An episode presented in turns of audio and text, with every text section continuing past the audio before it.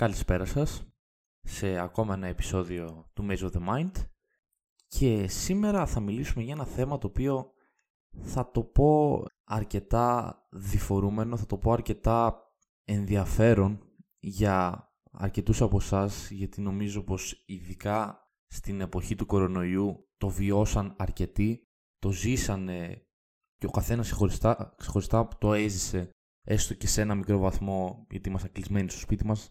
Έχετε διαβάσει και τον τίτλο βέβαια του επεισοδίου, αλλά ας τον αναφέρω κι εγώ. Σήμερα θα μιλήσουμε για μοναξιά, αλλά όχι μόνο για τη μοναξιά, θα μιλήσουμε και για τη μοναχικότητα και ουσιαστικά ε, ένας σκοπός μου για το συγκεκριμένο podcast είναι πρώτον να σας ενημερώσω για το τι σημαίνει η μοναξιά, αλλά να σας ενημερώσω κιόλας για το τι μεγάλη διαφορά έχει η μοναξιά με τη μοναχικότητα, τι διαφορετικές έννοιες είναι, πόσο διφορούμενες είναι και οι δύο και πόσο παραπληροφόρηση υπάρχει από όλο τον κόσμο στο τη χρησιμότητα που έχει η μοναχικότητα στην, ε, στη ζωή μας. Αλλά ας αρχίσω με αρχικά να, να εξηγήσουμε την κάθε έννοια ξεχωριστά και να καταλάβουμε λίγο, εντάξει ξέρετε τι είναι η μοναξιά σε ένα βαθμό, αλλά πρέπει να αναλυθεί λίγο ώστε να καταλάβουμε τη διαφορά με τη μοναχικότητα.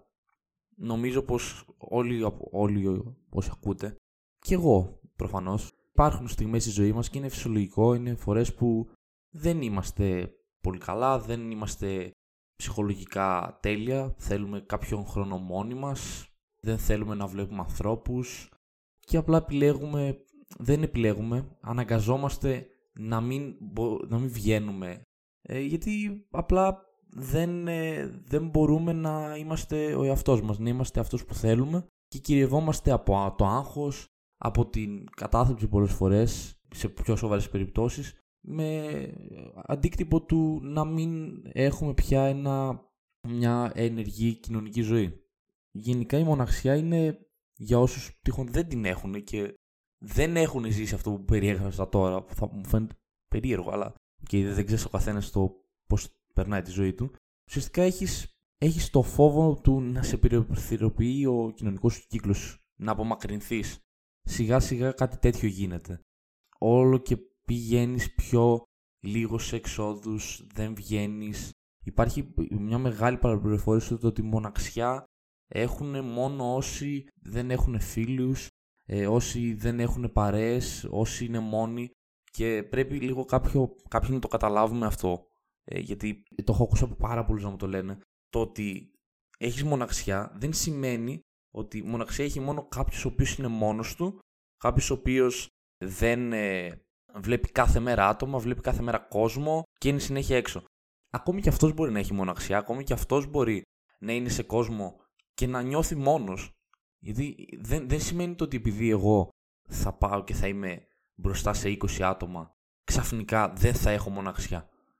Η μοναξιά είναι κάτι το οποίο δεν, δεν σχετίζεται. Δεν σχετίζεται με το άμα έχεις πολύ κόσμο ή άμα έχεις καθόλου. Σχετίζεται με το τι κόσμο έχεις. Μπορεί κάποιος να έχει ένα άτομο, δύο άτομα στη ζωή του, τα οποία έχει τόσο στενή και ουσιαστική σύνδεση, ώστε πραγματικά να μην νιώθει μοναξιά και να νιώθει γεμάτος με τη ζωή του και τον κύκλο του και υπάρχουν και άτομα τα οποία ξέρουν 200 άτομα, αλλά και με τα 200 έχουν μια επιφανειακή αδιάφορη κατάσταση στην οποία είτε απλά θα μιλήσουν για δουλειά, είτε θα μιλήσουν για κάτι το οποίο δεν τους ενδιαφέρει άμεσα. Απλά θα θέλουν να κάνουν δημόσιες σχέσεις, όπως λέμε στην, σε μια κοινωνία η οποία είναι τόσο έντονη σε ανταγωνισμό και ο καπιταλισμός έχει φτάσει στα ύψη. Προφανώς αναγκαζόμαστε κι εμείς να κάνουμε δημόσιες σχέσεις περισσότερο για πολλούς σκοπούς.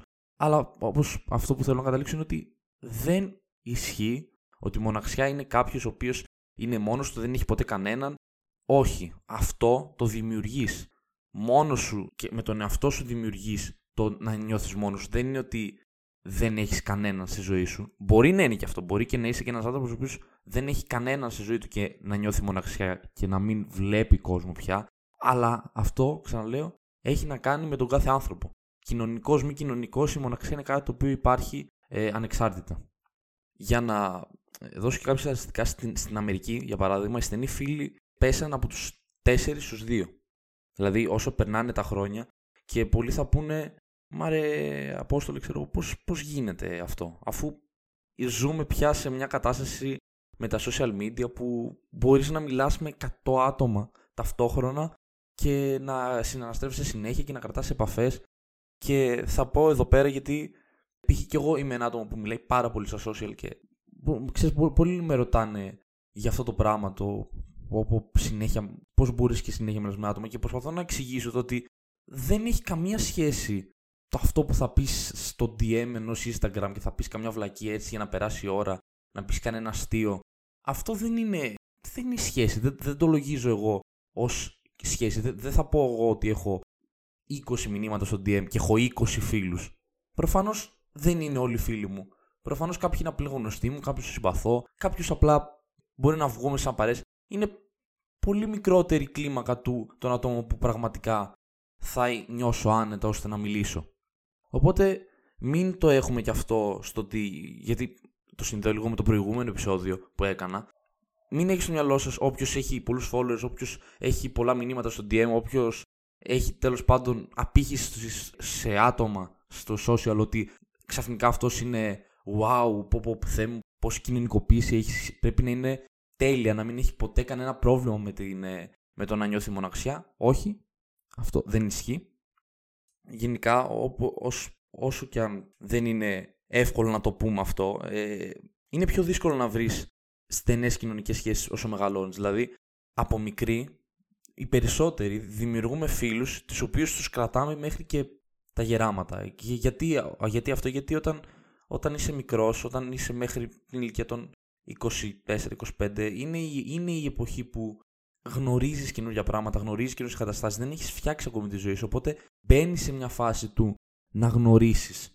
Οπότε είναι πολλά άτομα τα οποία δεν έχουν καταφέρει μέχρι τα 25 τους 26 τους να γνωρίσουν άτομα, να κάνουν τον κύκλο τον οποίο θέλουν και μετά όταν μεγαλώνουν είναι πιο δύσκολα τα πράγματα γιατί ο κόσμος μπαίνει λίγο πιο πολύ σε μια καθημερινότητα με ένα πρόγραμμα, με κουτάκια να το πω και έτσι. Ότι θα πάω στη δουλειά μου, θα κάνω αυτό, θα πάω εκεί, θα πάω στο στέκι μου. Δεν, δεν κάνουν τόσα πράγματα όσα κάνανε παλιά. Οπότε οι επιλογές σου πια στο να βρεις κόσμο, ο οποίος θα είναι διαθέσιμος για σένα, ώστε να, να σου ανοιχτεί και να σε εμπιστευτεί όπως θα σε εμπιστευόταν μικρός, που μικρός έχεις μεγαλύτερη αθωότητα, μεγαλύτερη ανάγκη ώστε να, να μάθεις πράγματα από άλλους. Βλέπετε ότι δημιουργείται όσο περνά τα χρόνια μια δυσκολία. Προφανώς δεν λέμε ότι δεν γίνεται. Απλά οι κολλητοί είναι πιο δύσκολο να βρεθούν όσο περνάνε τα χρόνια. Τώρα γενικά για να ε, εντρυφήσουμε λίγο στο θέμα της μοναξίας και να εξηγήσουμε και λίγο στον κόσμο σε, ένα πιο, σε μια πιο περιγραφική φάση του τι είναι και τι, τι γίνεται. Ουσιαστικά όταν, όταν είσαι σε μοναξιά δεν, δεν το επιλέγεις να ξεκινήσουμε από εκεί. Δεν ξυπνάς μια μέρα και λες ότι εγώ θα έχω μοναξιά. θα, θα είμαι ένας άνθρωπος ο οποίος θα νιώθει στεναχώρια το ότι θα θέλεις, ε, θα θες να βγαίνεις και δεν θα μπορείς. Δεν θα έχεις όρεξη να κάνεις τίποτα, δεν θα συντηρείς τον εαυτό σου, θα είσαι, θα είσαι μίζερος. Αυτό προφανώς δεν το επιλέγεις και είναι σαν, ε, είναι σαν πάθηση. Ε, δηλαδή έχω διάβασα το ότι η, η μοναξιά θεωρείται ως ψυχική πάθηση και είναι όσο, είναι όσο σοβαρή όσο η παχυσαρκία. Δηλαδή σιγά σιγά ε, σε φθείρει και σωματικά και ψυχικά και εγκεφαλικά. Είναι κάτι το οποίο δεν είναι ότι απλά ε, δεν, δεν έχει συνάχη, να το, το πω και έτσι. Έχεις, έχεις κάτι το οποίο χρειάζεται βοήθεια και όσοι έχετε μοναξιά θα σας πρότεινα πραγματικά να απευθυνθείτε σε φίλους, να άτομα τα οποία πραγματικά νιώθετε άνετα και μπορείτε να στηριχτείτε, μιλήστε. Και αν δεν έχετε άτομα τα οποία μπορείτε να μιλήσετε για τέτοια πράγματα, απευθυνθείτε πραγματικά σε κάποιον ειδικό, ένα ψυχολόγο, ένα ψυχίατρο, γιατί είναι κάτι το οποίο σας πάει πίσω στους στόχους σας στη ζωή σας και δεν αναπτύσσετε και η προσωπικότητά σας. Δεν μπαίνετε εμπειρίες και δεν μαθαίνετε καινούργια πράγματα, είστε στάσιμος. Γενικά το πιο επικίνδυνο πράγμα σε αυτό είναι το ότι όταν γίνεται για χρόνια, δηλαδή όταν η μοναξία φτάνει σε ένα σημείο το οποίο εσύ δεν είναι ότι απλά, γιατί ξαναείπα στην αρχή του επεισοδίου, μπορεί να υπάρχει μοναξιά για κάποιες περιόδους, να είσαι μόνος και να νιώθεις αυτό το αίσθημα της θλίψης και ότι είσαι μόνος και ότι δεν νιώθεις καλά. Ναι, αυτό υπάρχει. Μπορεί να υπάρχει συνήθως στους κανονικούς άνθρωπου που δεν το έχουν ως κύριο πρόβλημα. Συμβαίνει για ένα μικρό χρονικό διάστημα που απλά δεν, δεν ήταν καλά για μια περίοδο. Άμα αυτό το πράγμα γίνεται χρόνια, γίνεσαι αυτοσυντηρούμενος. Και τι εννοώ, ο σωματικός και πνευματικός πόνος, γενικά, χρησιμοποιούν ίδιους μηχανισμούς στον εγκέφαλο. Οπότε ο εαυτός τι κάνει ουσιαστικά; Υιοθετεί μια αμυντική συμπεριφορά σε κάθε κοινωνική σχέση που μπορεί να έρθει στη ζωή σου. Δηλαδή, έχεις συνηθίσει τόσο πολύ να έχεις τη μοναξιά και αυτό να, να μην το μπερδεύετε με τη μοναχικότητα, θα το εξηγήσω μετά, αλλά μην το μπερδεύετε με τη μοναχικότητα. Έχεις πείσει τον εαυτό σου ότι η μοναξιά είναι τόσο το comfort zone σου και νομίζεις ότι πια είναι κάτι θετικό για εσένα. Άμα το έχεις χρόνια, το συνηθίζει ο οργανισμός σου και πια δεν δέχεσαι να έχεις κοινωνική ζωή, δεν δέχεσαι να έχεις άτομα τα οποία θα σου μιλάνε.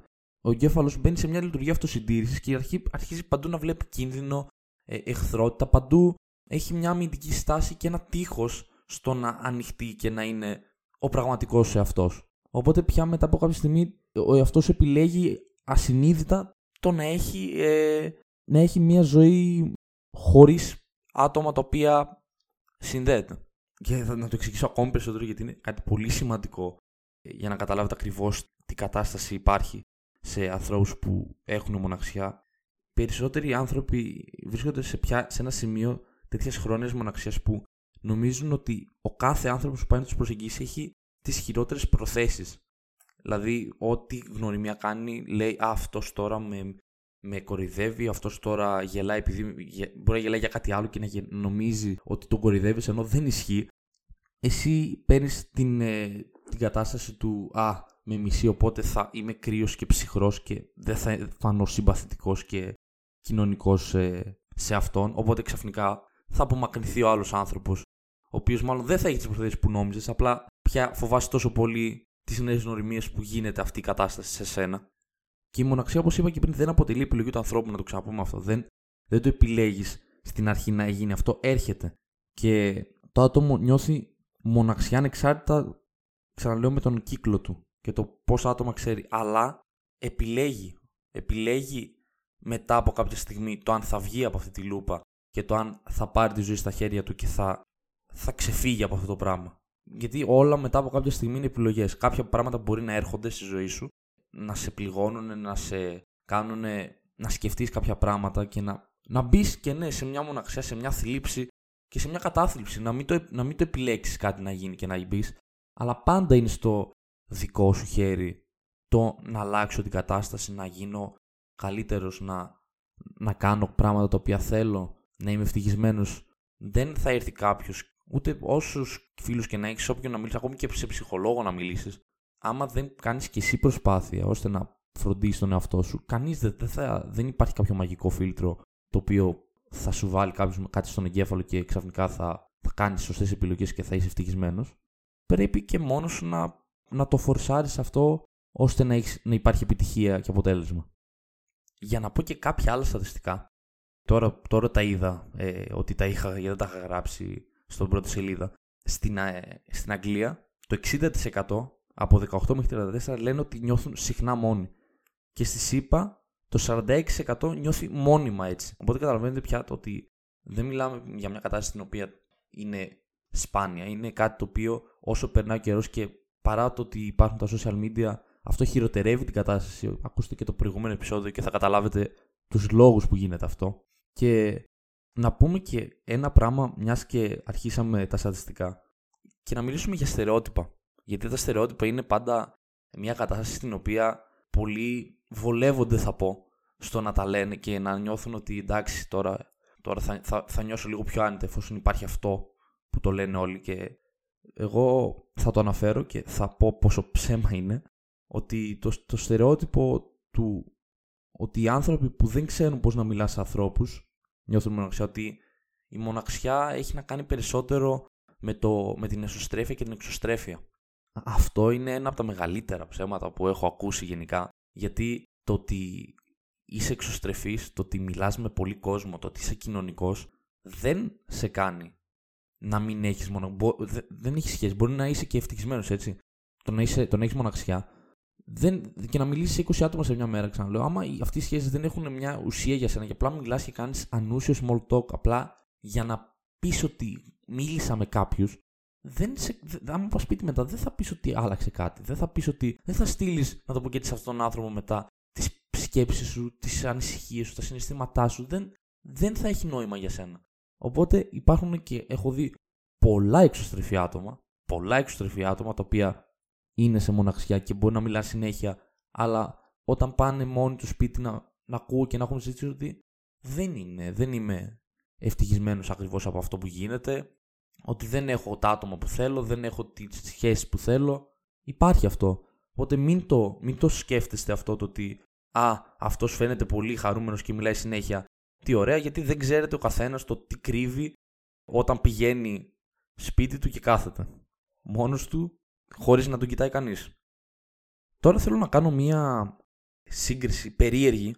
Ξέρω ότι είναι περίεργη, αλλά είναι ένα πολύ ωραίο παράδειγμα το οποίο διάβασα και πραγματικά θα βοηθήσει ε, στο να καταλάβετε το πώς λειτουργεί ακριβώς η μοναξιά στον εγκέφαλό μας. Το πάμε λίγο εγκεφαλικά τώρα. Η μοναξιά έχει μεγάλη σχέση, έχει, συγκρίνεται πάρα πολύ με το πώς η πείνα σε κάνει να δίνεις προσοχή στις φυσικές ανάγκες. Δηλαδή, όταν, όταν πεινάς, λες: Θέλω να φάω γιατί σωματικά πρέπει να επιβιώσω. Και η μοναξιά κάνει το ίδιο πράγμα. Όσον αφορά το, το πνευματικ, τις πνευματικές σου ε, ανάγκες, τις κοινωνικές σου ανάγκες, α, κάνει ακριβώς αυτό το πράγμα. Γι' αυτό υπάρχει μοναξιά, γι' αυτό δημιουργείται αυτό το αρνητικό συνέστημα, γιατί σε κάνει να δίνεις την προσοχή σου στις κοινωνικές ε, ανάγκες που έχει ο κεφαλός, γιατί από τα παλιά χρόνια ε, ήμασταν φτιαγμένοι για να είμαστε σε ομάδες. Άμα στα παλιά χρόνια τα παλαιολιθικά λέμε τώρα έτσι, homo sapiens φάση, ήσουνα μόνος σου, χωρίς μια ομάδα, θα πέθαινες. Δεν θα μπορούσες να κυνηγήσει, δεν θα μπορούσες να, να βρεις ε, νερό, να βρεις ένα σπίτι, να φτιάξεις πράγματα. Ήσουν νεκρός χωρίς κάποιον. Οπότε, παρά το ότι προφανώς έχουν περάσει απίστευτα πολλά χρόνια, δεν σταματάει αυτό το, το, το εγκεφάλαιο σου να το έχει ως ε, έμφυτο χαρακτηριστικό. Το ότι πρέπει να, είμαι, να, να κοινωνικοποιηθώ. Όλοι μας θέλουμε να έχουμε φίλους, όλοι μας θέλουμε να, να νιώθουμε ότι μας αγαπάνε. Δεν, δεν ισχύει ότι κάποιος δεν θέλει την αγάπη και δεν τον νοιάζει να υπάρχουν άτομα γύρω του. Αυτό είναι ψέμα. Και όποιος το σας πει το αντίθετο, απλά έχει ανασφάλειες και δεν θέλει μάλλον να το δείξει. Και η μοναξιά αυτή, γιατί, γιατί σε κάνει, ε, γιατί σου δίνει την, ε, την ένταση του ξύπνα, ξύπνα, ε, πρέπει να σκεφτείς ότι έχεις θέμα, γιατί αυτό κάνει μοναξιά. Γιατί σε πειράζει, δηλαδή δεν είναι απλά το ότι δεν έχεις μια ωραία ζωή και, είναι βαρετή, σε επηρεάζει και στο να έχεις μια επιτυχία επαγγελματική. Δεν έχεις όρεξη να κάνεις πράγματα σωματικά, στην ομορφιά σου, στην προσωπικότητά σου. Δεν, δεν αναπτύσσεσαι. Οπότε, πώς ξαφνικά ε, ένας εγκέφαλος, ένας άνθρωπος θα νιώθει καλά όταν σιγά σιγά από κάθε πτυχή του εαυτού του φθήρεται και ένα πράγμα. Λίγο, λίγο, λίγο, λίγο. Και η μοναξιά απλά και φτάνει σε ένα σημείο που γίνεται κατάθλιψη. Γιατί αυτό συζητάμε κάποια στιγμή. Το ότι η μοναξιά είναι ένας από τι πολλέ διόδους προφανώς, αλλά μία από, τις, μία από τις διόδους που μπορείς να μπεις στη λούπα της κατάθλιψης και του απόλυτου κενού. Αλλά τώρα δεν θέλω να μπω σε αυτή τη ε, φάση της κατάθλιψης και της, μοναχ... και της μοναξιάς γιατί έχω κάνει επεισόδιο για την κατάθλιψη και δεν θέλω και περισσότερο να, λέτε, να νομίζετε ότι μοναξιά ήσουν κατάθλιψη. Όχι. Απλά επειδή η μοναξιά είναι μια κατάσταση η οποία σε χαώνει, σε αλλάζει σαν άνθρωπο, σε δημιουργεί μια άλλη οπτική της ζωής, μπορεί πιο εύκολα να μπεις σε σκοτεινά μονοπάτια της κατάθλιψης γιατί είσαι χαωμένος και πολύ πιο ευάλωτος. Αλλά τώρα για όσους κιόλας έχουν τη μοναξιά και έχει και ακόμη ένα όνομα ε, το επεισόδιο, έχει δύο ορισμούς, έχει τη μοναξιά και τη μοναχικότητα και τώρα θα αναλύσω τη μοναχικότητα.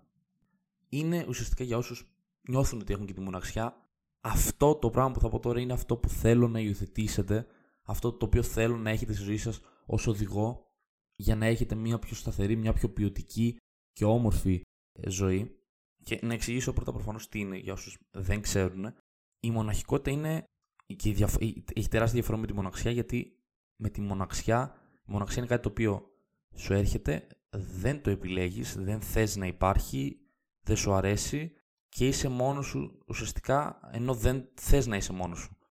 Με τη μοναχικότητα θες να είσαι μόνος σου. Το κάνεις από επιλογή, σου αρέσει και όχι απλά σου αρέσει. Είναι ένας τρόπος λειτουργίας του εαυτού σου, ένας τρόπος να αναπτύσσεσαι, ένας τρόπος να, να υπάρχεις η μοναχικότητα. Είναι ένα μέρος της προσωπικότητάς σου. Δεν είναι απλά ότι το κάνεις σαν χόμπι, ξέρω εγώ, σαν παίζεις μπάσκετ. Όχι, είναι μέρος της ζωής σου και του ποιος είσαι.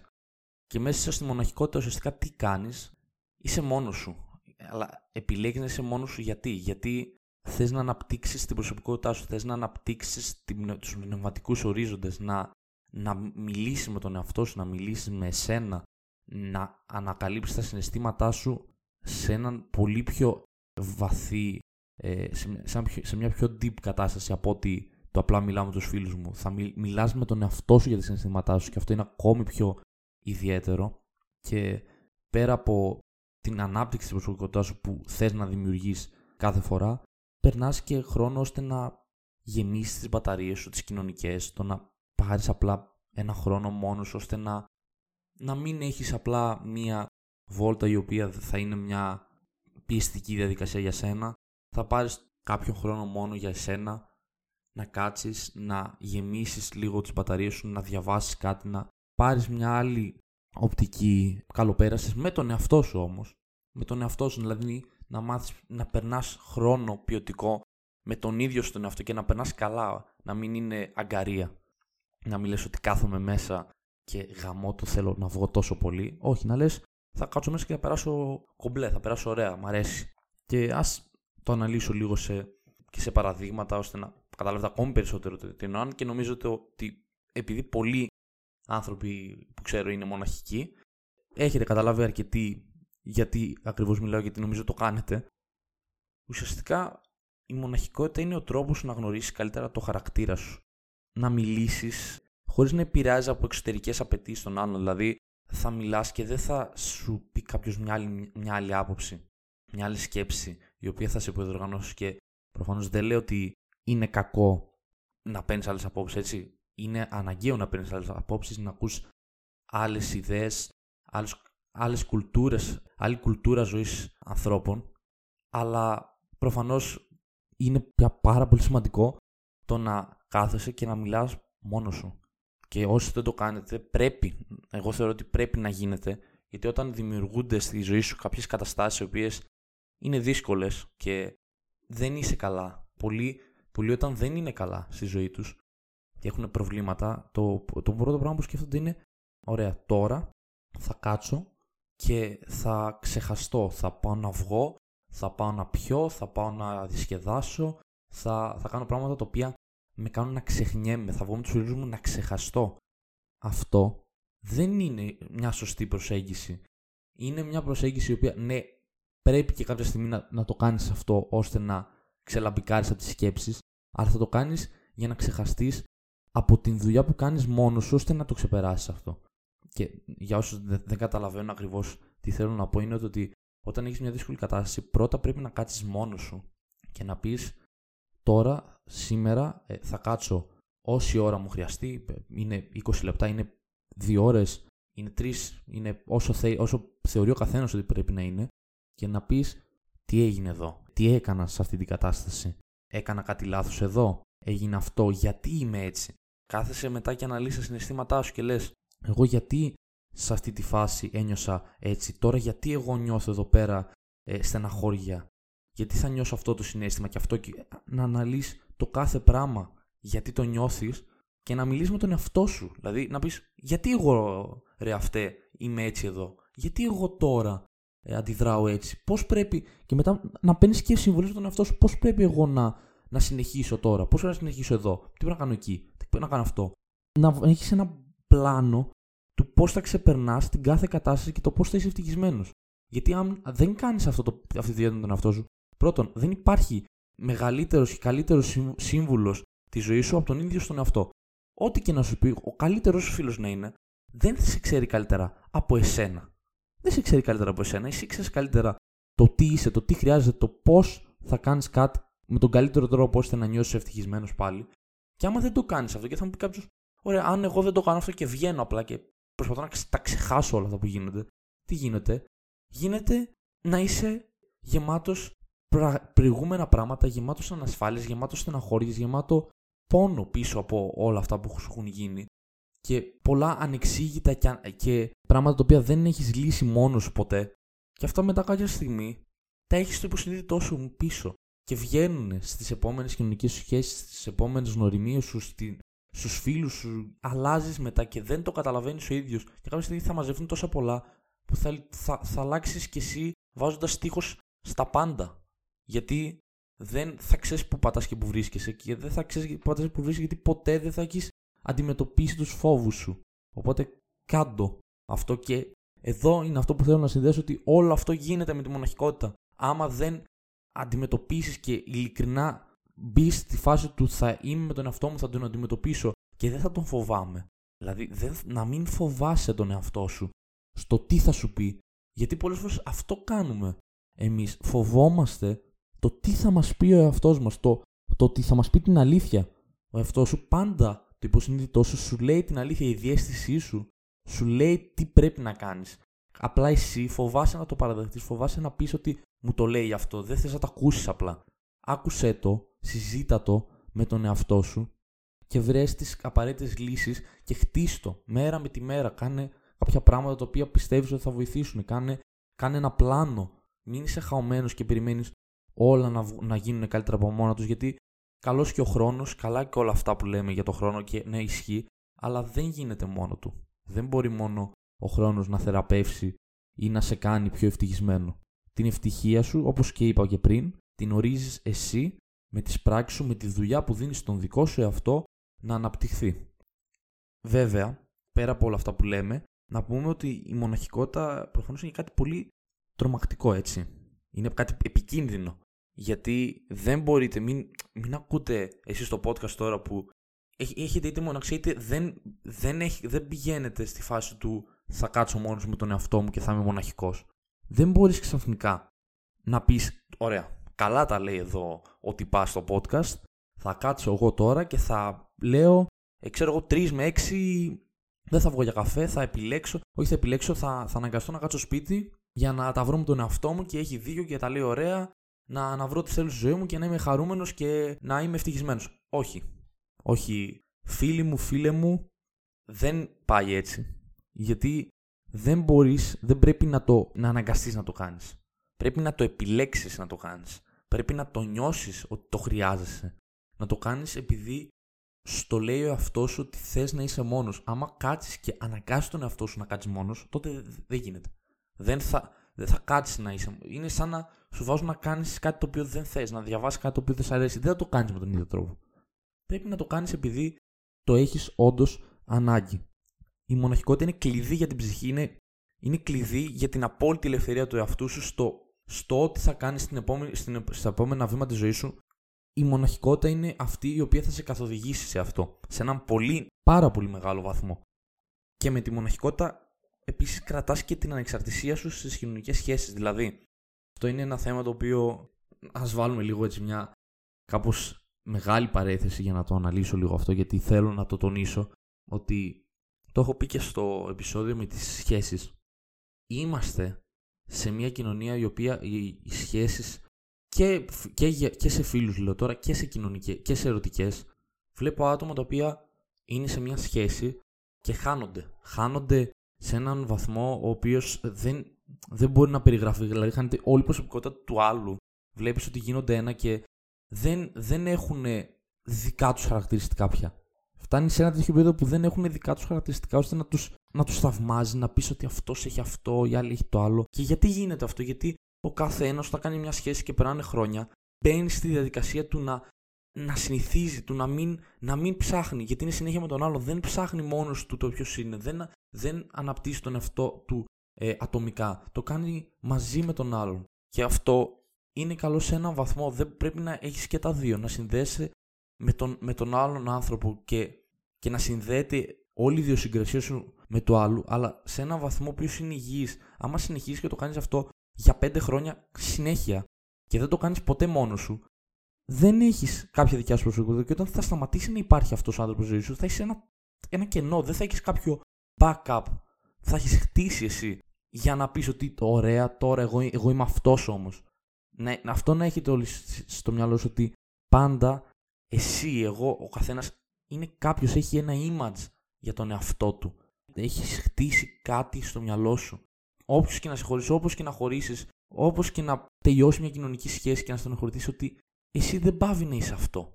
Δεν πάβει να αγαπάς τον εαυτό σου. Δεν πάβεις να, να θαυμάζεις αυτό που έχεις χτίσει τόσο καιρό. Άμα αυτό δεν το έχεις κάνει, μετά χάνει την ταυτότητά σου. Χάνεσαι τελείως και ψάχνεις μετά, μετά από μια χαμένη σχέση, θα ψάχνεσαι θα ψάχνεις πολύ περισσότερο ποιο είσαι από έναν άνθρωπο ο οποίος ήταν σε μια υγιή σχέση στην οποία και αναπτυσσόταν με τον άλλον αλλά και με τον εαυτό του. Πριν συνεχίσω να πω και κάποια άλλα πράγματα τα οποία ήθελα να πω για τη μοναχικότητα, θα ήθελα να πω και π.χ. για μένα προσωπικά κάποια πράγματα. Δεν θα αναλύσω π.χ. τι κάνω σε 6 ώρα το πρωί στο σπίτι μου γιατί είμαι μοναχικός. Ε, γιατί είμαι κι εγώ ένα άτομο το οποίο επιλέγω συνειδητά πάρα πολλές φορές την ε, μοναχικότητα και επειδή είμαι ένας άνθρωπος εξωστρεφής, είναι πολλοί άνθρωποι που μου λένε, όχι μόνο μου λένε, το καταλαβαίνω κιόλας ότι δεν πιστεύουν ότι είμαι ένας άνθρωπος ο οποίος θα θέλει να είναι μόνος του, χρειάζεται μοναχικότητα και τον βοηθάει στο να προχωράει τη ζωή του. Και είναι αυτό που έλεγα ότι εξωστρεφή, εξωστρεφή, αυτό δεν έχει καμία σχέση όσον αφορά το πόσο μοναχικός είσαι ή πόσο μοναξιά έχεις. Και οι δύο έννοιες είναι ανάλογα με την προσωπικότητά σου και όχι το πόσο ανοιχτός ή κλειστός άνθρωπος είσαι, σε βοηθάει τόσο πολύ το να βρεις τα πατήματά σου σε καταστάσεις, το να αναλύσεις την κάθε φάση της ζωής σου, το να βρεις ένα pattern του πώς να περνάς μια φάση της ζωής σου που μπορεί να σε κάνει, μπορεί να έχεις ένα πάτημα, να σου δώσει ένα πάτημα γιατί η ζωή δεν είναι εύκολη, δεν, δεν είναι όλα ένα καλογραμμένο βιβλίο, μπορείς πολλές, μπορείς φορές να μπεις στη φάση του τώρα μου έρχεται μια αφορμή στο να είμαι δυστυχισμένος. Σου έρχεται μια αφορμή. Κάτι θα σου κάνει να σου πει τώρα εδώ έγινε κάτι κακό. Δεν θα είσαι ευτυχισμένος. Στο χέρι σου είναι. Και να έρθει κάτι τέτοιο, στο χέρι σου είναι να πάρεις την πληροφορία, να την αναλύσεις, να τη δεχτείς, να, να σκεφτείς το κάθε τι πράγμα και να έχεις αυτοσεβασμό για εσένα. Πάνω απ' όλα τον αυτοσεβασμό του τι κάνω εγώ, ποιος είμαι και τι πρέπει να γίνει ώστε να σέβομαι τον εαυτό μου και να είμαι ευτυχισμένος. Όταν αρχίζεις σιγά σιγά και έχεις κάποια τέτοια pattern τα οποία τα κρατάς για κάθε τέτοια κατάσταση και τα εμπλουτίζεις όσο περνάνε τα χρόνια. Τέλος πάντων, αυτό θα, θέλω, θα κάνω και ένα επεισόδιο γενικά στο οποίο θα αναλύω για την ευτυχία και τη δυστυχία. Γιατί είναι και αυτό ένα πολύ σημαντικό κομμάτι.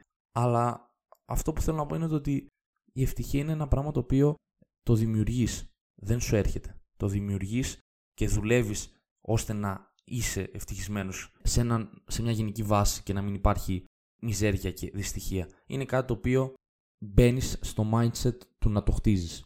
Και αυτή είναι η γνώμη μου. Τώρα δεν ξέρω κάποιος άλλος το τι ε, θα πει. Γενικά, να πω και κάποια άλλα πράγματα. Ότι η μοναχικότητα σου προσδίδει ψυχική ισορροπία. Ηρεμείς, δηλαδή, όχι απλά λες πράγματα ε, αναλύσει καταστάσεις, δεν είναι μόνο αναλύω, αναλύω πράγματα. Μπορώ να πάω, μπορεί να πάω μια βόλτα. Μπορεί να πάω να κάνω ένα πράγμα, ένα χόμπι που μου αρέσει, να ακούσω τη μουσική που μου αρέσει, να, να κάτσω και να, να μαζεύω λουλούδια. Δηλαδή, τόσο χαζά πραγματάκια. Δεν χρειάζεται να είναι κάτι το οποίο να έχει κάνει ο ανάλυση προσωπικότητας και το αυτού μου και μπορείς να κάνεις και πράγματα τα οποία απλά σ' αρέσουν και τα απολαμβάνεις.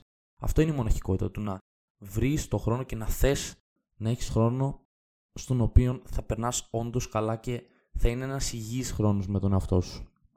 Επίσης, θα αποφορτιστείς κιόλας. Δηλαδή, ζούμε σε μια καθημερινότητα που θα το πω προσωπικά για εμένα, ενώ είμαι πολύ κοινωνικός άνθρωπος και νομίζω πως έχω μια αρκετά καλή σχέση με το να έχω κοινωνικά skills με άλλους, σίγουρα καλύτερα από πολλούς, δεν μου αρέσει πολύ να το κάνω αυτό συνέχεια, ενώ να έχω ανούσιες κοινωνικές επαφές και απλά να λέω small talk πράγματα τα οποία δεν θα μου, δεν θα μου προσδώσουν τίποτα. Δεν θα μάθω τίποτα. Οπότε ξαφνικά εγώ λέω, ναι, τι, τι να κάνω αυτή τη χαζή συζήτηση. Βέβαια, ok, okay, θα μου πει κάποιος πώς το λέει λειτουργεί και κάπως έτσι η κοινωνία. Χρειάζονται και αυτά τα πράγματα ώστε να μιλάμε. Δεν μπορούμε όλη, να, όλη την ώρα να λέμε συνέχεια σοβαρά πράγματα με νόημα. Το δέχομαι, αλλά επειδή όσο πιο κοινωνικός είσαι, τόσο περισσότερες είναι αυτές οι συζητήσεις, πρέπει να παίρνεις το χρόνο για τον εαυτό σου ώστε να αποφορτίζεσαι και να έχεις την ενέργεια να κάνεις συζητήσεις και να κοινωνικοποιήσει με ανθρώπους. Γιατί άμα είναι να βγεις και να μην έχεις την ενέργεια και το αποτέλεσμα που θες να δώσεις στους άλλους ανθρώπους και την εικόνα που θες να δώσεις στους άλλους ανθρώπους, τότε δεν υπάρχει λόγος και να βγεις. Θέλω εγώ καλύτερα κάτι σπίτι και πάρε αυτές, αυτή την ενέργεια και την ευκαιρία να γεμίσεις τις μπαταρίες σου. Για να κλείσω γενικά για τη μοναχικότητα, δεν, δεν νομίζω πως ε, χρειάζεται να πω κάτι άλλο. Πιστεύω πως έχετε καταλάβει σε ένα μεγάλο βαθμό το, το μήνυμα που θέλω να περάσω. Να ξέρετε ότι, όπως είπα και πριν, ότι η μοναξιά σε κάνει λιγότερο καλό στα επαγγελματά σου, στην καθημερινότητά σου. Η μοναχικότητα σε κάνει ακριβώς το αντίθετο. Σε κάνει πιο δημιουργικό. Έρχεσαι σε επαφή με, με την τέχνη, σε κάνει, να, σε κάνει πραγματικά να, να, να αναλογίζεσαι το τι πρέπει να κάνω τώρα για να είμαι εδώ καλύτερος. Συνέχεια βελτιώνεσαι και, και σωματικά βελτιώνεσαι. Μπορεί να θες να, να κάνεις μια γυμναστική, μπορεί να θες να, να, να βρεις το κάθε τι πράγμα του εαυτού σου και να το βελτιώνεις γιατί θα έχεις το χρόνο να το σκεφτείς και θα έχεις την ενέργεια. Αυτή είναι η διαφορά της μοναξίας και της μοναχικότητας. Στη μοναχικότητα είσαι ένας υγιής άνθρωπος που τα σκέφτεται αυτά. Και στη μοναξιά μπορεί να τα σκέφτεσαι αυτά, αλλά είναι ανίκανο να τα κάνεις. Αφήνω δηλαδή χρόνο πραγματικά στο να έχεις τον εαυτό σου στο σημείο που τον θες. Και αυτό γίνεται με τη μοναχικότητα. Ο εαυτός σου, αυτό το πράγμα το οποίο παρουσιάζουμε. Δηλαδή, βγαίνεις μια μέρα ε, έξω και γνωρίζεις άτομα και δείχνεις μια εικόνα ανθρώπου την οποία έχεις χτίσει. Αυτή η εικόνα που έχεις χτίσει έχει γίνει επειδή έχεις επιλέξει κάποιες φορές να είσαι μοναχικός. Το, το στυλ που θα έχεις ε, στον αντίνεσαι, το, οι απόψεις που θα έχεις από τον κόσμο, η γνώση που θα έχεις αποκτήσει, το, το σώμα που θα έχεις, ό,τι έχεις να παρουσιάσεις στον κοινωνικό σου περίγυρο, στα άτομα τα οποία είτε θα σε εκτιμήσουν είτε θα σε συμπαθήσουν, ό,τι και να είναι αυτό, προέρχεται από τη μοναχικότητα, από τις στιγμές που είσαι μόνος σου. Συνήθως όλα αυτά τα κάνουμε με τη βοήθεια του εαυτού μας, όχι με τη βοήθεια άλλων σκεφτείτε το λίγο αυτό στο πόσο σημαντικό ρόλο παίζει για να έχεις το αποτέλεσμα που θες στην εικόνα που φτιάχνεις. Και κάπου εδώ ε, θα τελειώσω το επεισόδιο. Θα μπορώ προφανώς κάποια συμπεράσματα τα οποία έχω σκεφτεί. Γενικά το τέλος θα πω ότι έρχεται όταν σταματήσουμε να μιλάμε στον εαυτό μας. Δηλαδή η μοναχικότητα είναι, είναι και το πιστεύω ότι είναι ο ακρογωνιαίος λήθος για την πραγματική ανάπτυξή σου δεν θα υπάρχει άνθρωπος ο οποίος θα ξυπνήσει μια μέρα, θα είναι κάθε μέρα με επιφανειακές συζητήσεις, επιφανειακούς φίλους, ανούσια καθημερινότητα και θα είναι καλά με τον εαυτό του. Δεν θα είναι, γιατί απλά θα περνάει και θα περνάει καταστάσεις, ναι, χαρούμενος αρκετές μέρες, αλλά θα έρθει κάποια περίοδος που αυτή η μη δουλειά στον εαυτό σου θα φανεί σε καταστάσεις και δεν θα μπορεί να τα διαχειριστείς καθόλου και θα κοιτάς άλλα άτομα που θα τα διαχειρίζονται πολύ πιο εύκολα από σένα αυτά και θα λες μα πώς το κάνει αυτό. Το κάνει γιατί αυτός δέχτηκε ότι κάποια στιγμή στη ζωή του θα στεναχωρηθεί αλλά θα δουλέψει με τον εαυτό του, θα μιλήσει και θα είναι ειλικρινής με τον εαυτό του και θα δείξει πραγματικά το ποιος είναι στον ίδιο του τον εαυτό. Και για όσους, όσους έχουν μοναχικότητα δεν έχω από κάτι απλά μπράβο, συνεχίζω το έτσι, είστε όριμοι άνθρωποι οι οποίοι ξέρετε το τι χρειάζεται ώστε να βρεθείτε στο επίπεδο που θέλει, θέλετε ο εαυτός σας να είναι. Για όσους απ' την άλλη έχουν μοναξιά θα πω ότι ακούστε αυτά που είπα για τη μοναχικότητα. Δηλαδή αυτό, αυτός είναι ο τρόπος. Όσοι έχετε μοναξιά, ο τρόπος είναι να αναπτύξετε τη μοναχικότητα ως τρόπο ζωής ώστε να βρείτε τι πάει λάθος, να ψυχαναλύσετε τον εαυτό σας σε πολλούς τομείς ώστε να βρείτε το τι πάει λάθος και να το βελτιώσετε και άμα το κάνετε αυτό θα υπάρχει αποτέλεσμα. Δηλαδή, δεχτείτε πρώτον ότι η μοναξιά, είσαι σε μοναξιά, δεχτείτε αυτό που ζείτε, ότι υπάρχει πρόβλημα, ότι χρειάζεται μια αλλαγή. Να, να πεις ότι τώρα εγώ θα αρχίσω να βλέπω το θετικό στους ανθρώπους. Να, αυτό που είπαμε και στην αρχή, να μην, δεν θα παρεμεινεύω αυτά που λένε, δεν θα νομίζω ότι με μισούνε, δεν θα έχω αυταπάτες για πράγματα τα οποία το μυαλό μου τα δημιουργεί. Γιατί πόσα πράγματα το μυαλό σου φτιάχνει χωρίς να υπάρχουν και, και για καλό και για εγώ πολλές φορές ότι μην δημιουργείτε καταστάσεις στο μυαλό σου οι οποίες δεν είναι σίγουρο ότι υπάρχουν. Γιατί απλά μετά θα, θα στεναχωρεθείτε είτε θα χαρείτε χωρίς κάποιον ιδιαίτερο λόγο.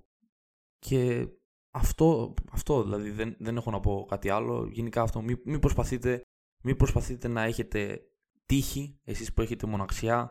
Ανοιχτείτε, γνωρίστε άτομα, γνωρίστε ανθρώπους. Μην προδιαθέτετε τα πάντα, μην σκέφτεστε με αρνητισμό και τέλος, όπως λέω πάντα, άμα δεν μπορείς να το ξεπεράσεις, μίλα σε άτομα, κάλεσε άτομα να σε έχουν κοντά τους, να, να νιώθεις ότι έχεις παρέα, τα οποία εμπιστεύεσαι προφανώς.